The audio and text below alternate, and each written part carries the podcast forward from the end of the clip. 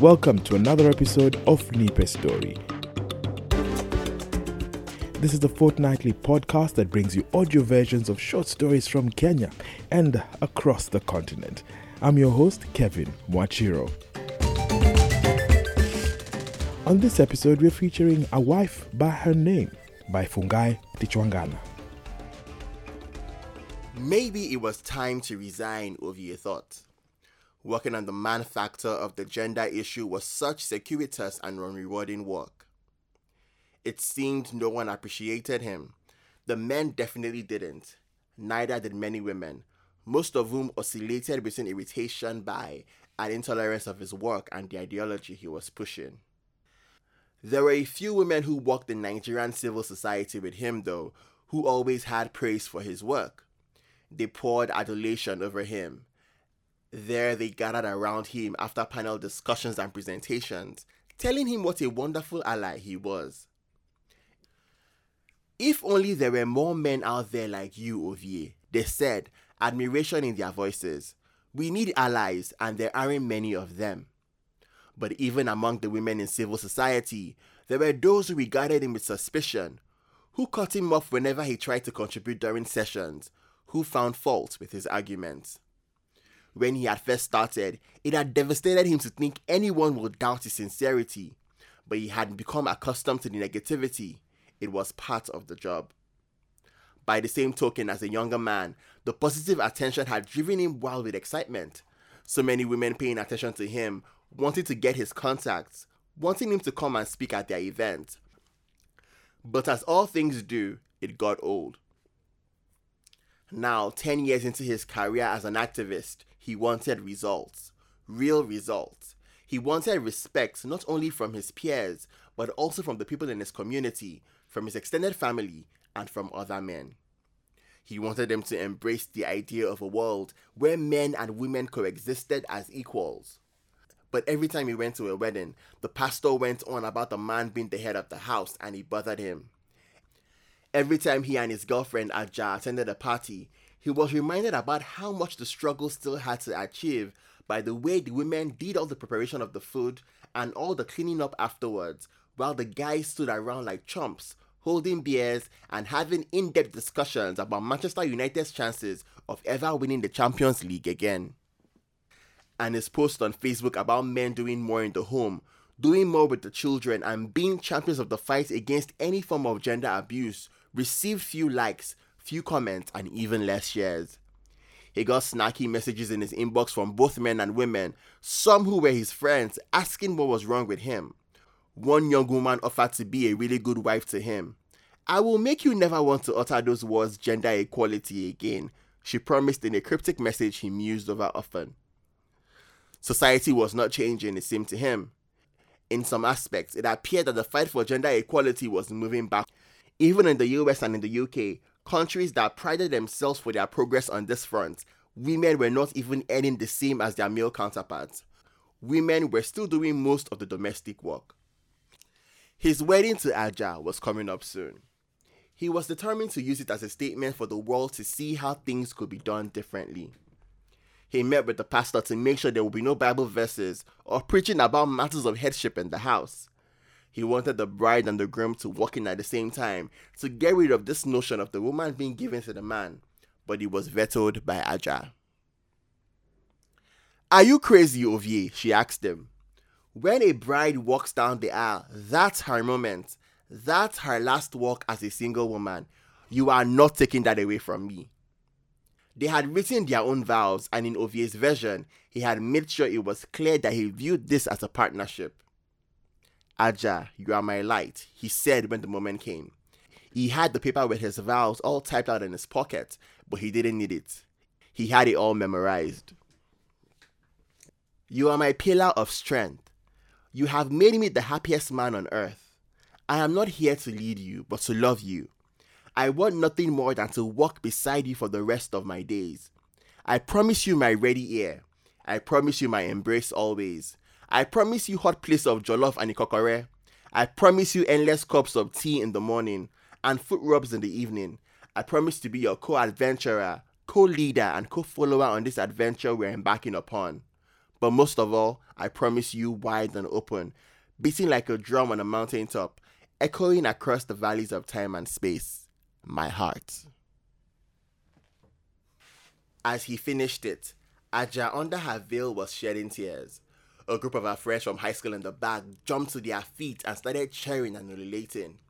Not to be outdone, some friends from university, somewhere in the middle, left of the aisle, leapt up and made even more noise. Then the bridesmaids were up. After exchanging a few glances, the aunties got up too and added their jubilation to the service. Wondering what it all meant for a man to co lead, co follow. The uncles were shaking their heads slowly, some without even knowing it. The younger men were whispering among each other, running a number of horror scenarios through their heads. Cooking ikokore, making tea in the morning. They threw fiery glances at their rejoicing women. One young woman leaned over and said to her boyfriend, Darling, new levels right there. I hope you're taking notes. He raised one eyebrow at her and suddenly wanted to punch Ovie in the balls. In their new home, Ovie and Aja showed each other patience, tolerance, and it seemed like they could do each other no wrong.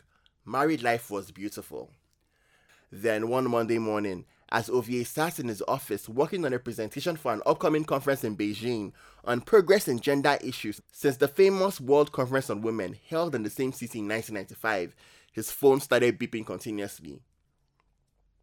At first, he ignored it, but the beeps continued at a rapid rate. He swiped down on the notifications bar and it rolled down. Aja tagged you in the photo. Richmond reacted to a photo in which you were tagged. Richmond commented on a photo in which you were tagged. Oluchi reacted to a photo in which you were tagged.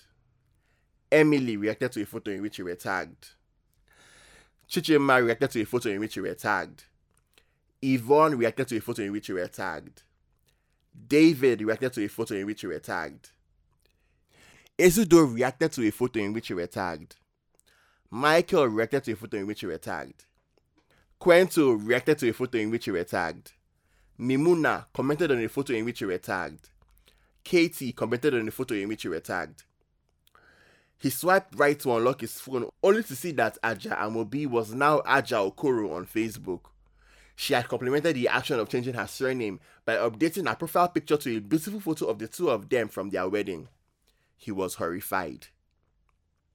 He hurried from the boardroom to his office. Why on earth has she done that? She needed to change it immediately. He tried to call her, but her phone went unanswered. He sent her a WhatsApp. You changed your name? Then he flopped down into his chair and threw his phone onto the desk, spun around, and picked it up again. She hadn't sent the message yet. He tried to call her. No answer. Damn. His PA came in with some documents for him to sign. She was wearing her Monday blouse, a low cut cotton garment that maybe showed too much cleavage, but who was he to judge? He had long ago decided not to make any comments about his staff's clothing, even when it made him feel uncomfortable because it wasn't about him, it was about them. He absent mindedly signed them, deliberately not looking up at her because he did not want to appear to be looking at her chest. She thanked him and walked out. His phone rang and he died for it. Aja. Hi, baby. Hello, she replied. I saw your message. Yes, I was surprised that you changed your surname. Why? I feel like it would be nice to be called Mrs. Okoro. I have been. No, Aja, you can't do that. You need to change it back. There was silence on the other end. Why? Because he stopped. Because I go around preaching the gospel of liberated men, progressive men, and here I am making my wife change her surname. Ovie, you didn't make me change my name. I changed it of my own accord. On the marriage certificate, I only kept my old name because you were so insistent. I wanted to change it, you know that. Yes, that's just it, Aja. People won't know that. People will think I am a hypocrite. People will, to hell with people, Ovie. Why are you so concerned with what people think? Ovie was taken aback, so he could not respond immediately. When he did, he had lowered his voice. Please change it, Daraja baby. For me. Please change it. And I thought we agreed that no photos from the wedding on Facebook. He had used her phone name, something he hardly did. Yes, she responded, unmoved. We said for one month. We hit that day yesterday, and I really wanted to upload more photos, but I only put one up. We have such beautiful photos from our special day. Surely, okay, okay, but change your name back, please. Silence. Aja. Yes. Will you change it? Silence. Beeping. She hung up on me. He tried calling her, but her phone went unanswered. He tried again. She had switched it off. By the time he packed up his things to leave the office, Aja Okoro was still Aja Okoro. It seemed as if the whole of Lagos had seen her post. The new profile picture had over 500 likes. The status of her changing her name had 900 plus likes, 70 comments, and 65 shares. He kicked hard at his office door and the wood splintered. Next door, his PA sat up and said, Sir. He did not respond. He was staring at his phone, the name Aja Okoro staring back at him, stubbornly refusing to budge. He refreshed the screen several times, but it was still there. Aja Okoro. Aja was already home when he got there. He was not sure how he'd bring up the subject again, but he had to. Every permutation of words he had gone over during the drive home seemed confrontational, and he wanted to be as gentle as possible. Don't you want to maintain your independence as a modern liberated woman? He asked in a thoroughly modified version of the first words he had intended to utter. How liberated am I if my husband still feels he can force me to doing things his way? She shut him down without as much as batting an eyelid. Later that evening, Ovie was sitting at the dining room table trying to work on his presentation for the Beijing conference. This latest move by his wife made a lot of things he had written sound hypocritical. He slapped his laptop shut and walked over to the window. He looked out over the garden where security lights illuminated all the corners. Every time in his years as an activist that he thought a light had come on that would share understanding and catalyze the change for some dark practice that held women behind, it seemed there was no agreement, even among his own peers, that this was indeed light, or that if it was, it should be turned on at all. When he came to the women in his life who were not activists, when he came to the women in his life who were not activists, things got murkier. Some thought, yes, indeed, light. Others said, no, the light is over there. This one is too dim. And others were not impressed at all. What light? We have all the lights we need. Men are light, women follow. That is how it is. Why are you trying to change that? And the men? There. The light switches were often glued in the off position or not even present at all, leaving the live wires of anger and frustration buzzing overhead, not really wanting to be touched, not really wanting to electrocute anyone, but always quietly daring one to touch them. They didn't do much talking at breakfast the following morning. Ovie tried to find words to say he was sorry, but none came. Aja left first. She didn't kiss him goodbye as she normally did. She stood awkwardly at the door and looked at the floor while she fumbled in her handbag. Remember to come home early today, she said. Your parents are coming for dinner tonight sitting at the kitchen table, slowly spooning bran flakes into his mouth. He nodded absent-mindedly, without turning to look her way. Only when he heard that engine purr down the driveway did he let any sort of emotion register on his face. Women, he sighed, and then quickly checked himself. He sighed again. Relationships. At lunch that day, I met with an old friend, it is becoming crazy, Gloria. All I want is for him to relax sometimes and just be Ovie. Not Ovie, the activist. Everything he does has to be so proper, so politically correct. I don't want to keep my old name, and he's forcing me to. The surname thing is not a big deal, Aja. You are actually lucky in that regard.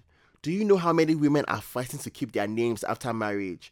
Yes, I know, but I. Gloria looked at her expectantly. What will happen when we have children? I want us all to have the same surname as a family. I don't want to have a different surname from my children. Oh, I see. So that's what this is all about. No, Gloria, it's not all about that. You are going to think it's strange, but I just want to be Mrs. Okoro. I've dreamt about this for so many years, being Mrs. Someone.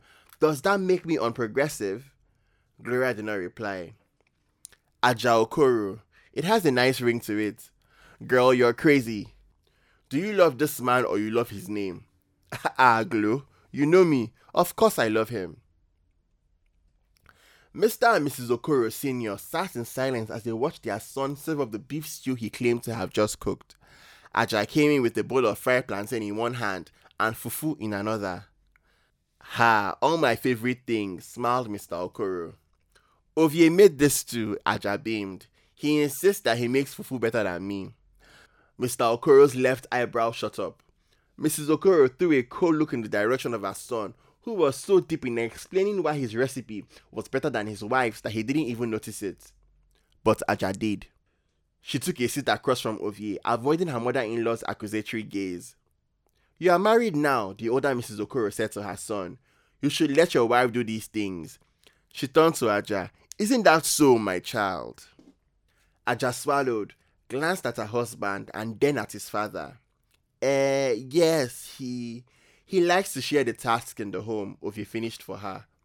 Sharing is okay, Mrs. Okoro continued, as long as you're not sharing aprons and petticoats. With these things, you must take charge, Ajah. You are the woman of the house. What do these men know about running a home? She smiled in a joyless parting of the lips. Ovie started to say something, then stopped. His father shifted in his chair. I'm sorry about my mother, Ovie said, as the couple prepared for bed later that evening. No need to apologize. Our parents are from a different generation. We need to make our own rules. I don't even know what a petticoat looks like. That's because I keep all of them, Ovie said without missing a beat. They burst out laughing and for the first time in two days, felt some of the electricity that had brought them together. Ovie hated that his mother had said the things she had. She knew him well enough to understand that they would have been provocative. As he sat in his office the next day, staring out of the window, thinking of how to restructure his talk at the gender conference, something hit him. An idea that should have come his way a long time ago. He pulled out his phone and opened his Facebook app. You changed your name, Ajah said to him as she came in from work that evening. He had a coy smile on his face. It's not funny. You need to change it back, Ovie. She put her bags down and stood over him. He pulled his gaze away from the TV and looked up at her. Huh? Yes, you need to change it back. If women can change their names, so can men. Why can't I be Mr. Amobi? You can't do that. My family will be horrified. My friends will think I. Ah, you see, what people think does matter to you. Of course it does. Just, she stopped. You are so difficult to work with. He held back a smile. As are you, Mrs. Okoro. She looked at him. Frustration creased deep into the lines of her face, then left the room. Ovie felt that he had finally made his point, but it felt like an empty victory. What was the point actually? He wasn't sure anymore. A Wife by Her Name was read to you by Harry Itie and was written by Fungai Tichawangana. Fungai is a Zimbabwean writer, journalist, and web developer who has a passion for the continent's young people. In 2015, he was awarded a Nieman Journalism Fellowship at Harvard University for his work documenting Zimbabwean society's arts and culture. And in 2018, his play, Fields of Glittering Things, was shortlisted for the BBC International Radio Playwriting Competition. You can find out more about his work at www.fungai.africa.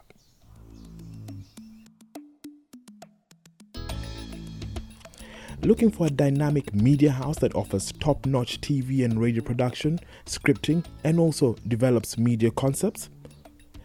Look no farther than Zenith Productions. They provide great ideas that make brands stand out. That's Zenith Productions. For more details, visit their website zenithproductions.co.ke.